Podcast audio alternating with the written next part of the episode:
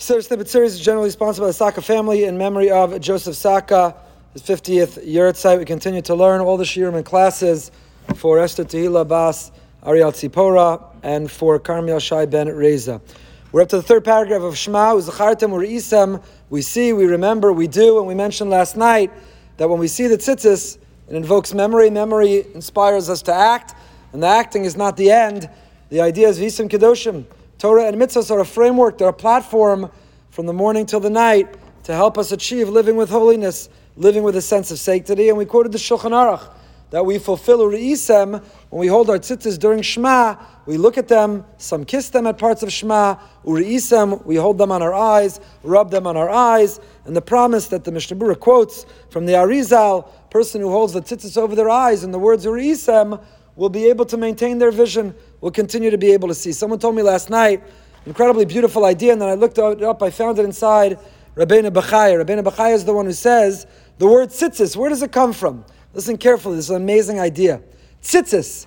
Tzitzis, we know, are the strings that hang off the corners, not the garment. The beged is the garment. The tzitzis are the strings that hang not under the corner, on the corner. Rabbeinu Bechaya says the word tzitzis are an illusion, or they come from the same root as the description in Shir Hashirim of Meitzitz min Acharakim. Shir Hashirim tells us the uh, two who are trying to be able to uh, find one another, and it's elusive their relationship. They're unable to coordinate. The uh, the dod and the raya cannot get it together to be able to see. And the pasuk in Shir Hashirim describes Meitzitz min Acharakim, gazing or looking, peering through the lattice, looking through the shutters. You get this image of a closed area it's blocking, it's a barrier, they're unable to unite, and yet the image of looking and peering between the two. Rabbeinu Bechaya invokes that the word tzitzis comes from tzitz min from the uh, perspective of Hashem, that when we wear the tzitzis, we are reminded. You think you're alone? You think no one's watching? You think no one's by your side? You're choosing what to watch, what to read, what to repeat, what to say. You're choosing what to fill out on your business expense, on your IRS, on your taxes. You think you're all alone. No one's there. No one knows. No one sees. No one holds you accountable. If you bend the rules a little bit here, or you give in to this temptation or this lust or this impulse a little bit there, you think you're alone. Tzitzis remind us, tzitz min acharakim, that Hashem is looking. Even when it seems that He's hidden, He's looking through the cracks in the lattice, through the cracks in the shutters. He is present. He's ever present. He's by our side. And if you wouldn't do it if the IRS, IRS agent were sitting next to you, don't do it because Hashem is always sitting next to you. If you wouldn't watch that, if your mother or father was sitting next to you, we're living in a peculiar time that people watch all kinds of things with their mother and father. But if you wouldn't watch it with your rabbi sitting next to you, then don't watch it because Hashem is always sitting next to you. So Rabbi Bechaya says the word tzitzis comes from Eitzitz min Hashem is peering and gazing. What was shared with me was the opposite perspective. The individual told me last night, it's such a beautiful image. It'll change the way you recite Shema for the rest of your life. He says, whenever he takes his tzitzis, and we talked about last night, between the pinky and the fourth finger of the left hand, we switch it to the right hand when we get to the third paragraph. And uri'isem, we hold them over our eyes. The strings of the tzitzis are like the lattice of charakim. And when you look through them, even when Hashem feels like he's hidden, in those moments where Hashem, there's a hester panim, Hashem is hidden. It's hard to find him, it's hard to feel him. Person's going through a challenging time. Person's facing difficulty. Person's facing pain. And you wonder, where is he?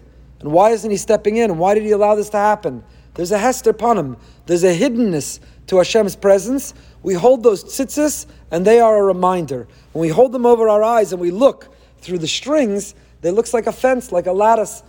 Tzitzis, tzitz min We are looking, we are finding. If you look through the cracks, even though Hashem feels hidden, but if you look through the cracks, you can still find him. You can still grab onto him. You can still feel his love, and you can still feel his support. So daily, when we say Shema, we grab those tzitzis. That is a reminder. It should give us a chizuk. It should give us a strength. It should lift us. Tonight we begin Adar, the first Adar. We have two Adars to be able to work on. I mentioned at the beach minute on Friday. Very beautiful idea that's brought down by the Me'or Einayim, the Chernobyl Rebbe. Adar stands for Aleph Dar. Aleph, the one and only, the single is Hashem. Aluf, He is the mighty, He is the Aleph, He is the unique, the distinct, the one and only Hashem. The Aleph, Dar.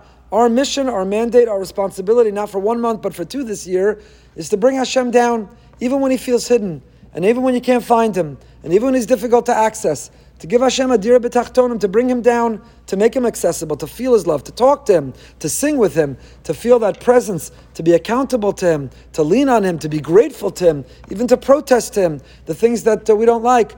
Says the Me'or Einayim, Mishenichnas Adar, Marbin besimcha.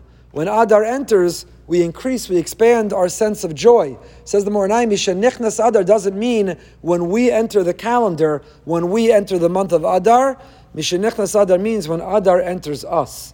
Mishenichnas, when it enters us a spirit of Aleph Dar, when it enters us a mission, a mandate, the spirit of giving Hashem a presence, finding Him, looking through the strings, looking through the cracks, looking through the lattice, finding Him even when He feels hidden, then Marbin Besimcha. We're able to increase our sense of joy when we have a confidence that everything's for a reason. When we feel it's random and chance, when we feel it makes no sense whatsoever, then that evokes sadness, brings a person downward, despondent, depressed, hopeless, and helpless. But when a person feels Adar, Aleph Dar, Hashem, you're down here with me, you live with me down here, nothing is random. Everything is by design. Everything is for a reason. And you're always by my side. Mishenichnas, when it enters us, Adar, when it enters within us, Aleph Dar, that Hashem lives with us, then Marbim Besimcha. So that shtims, that works exactly with this notion that the word tzitzis comes from Meitzitz Minacharakim.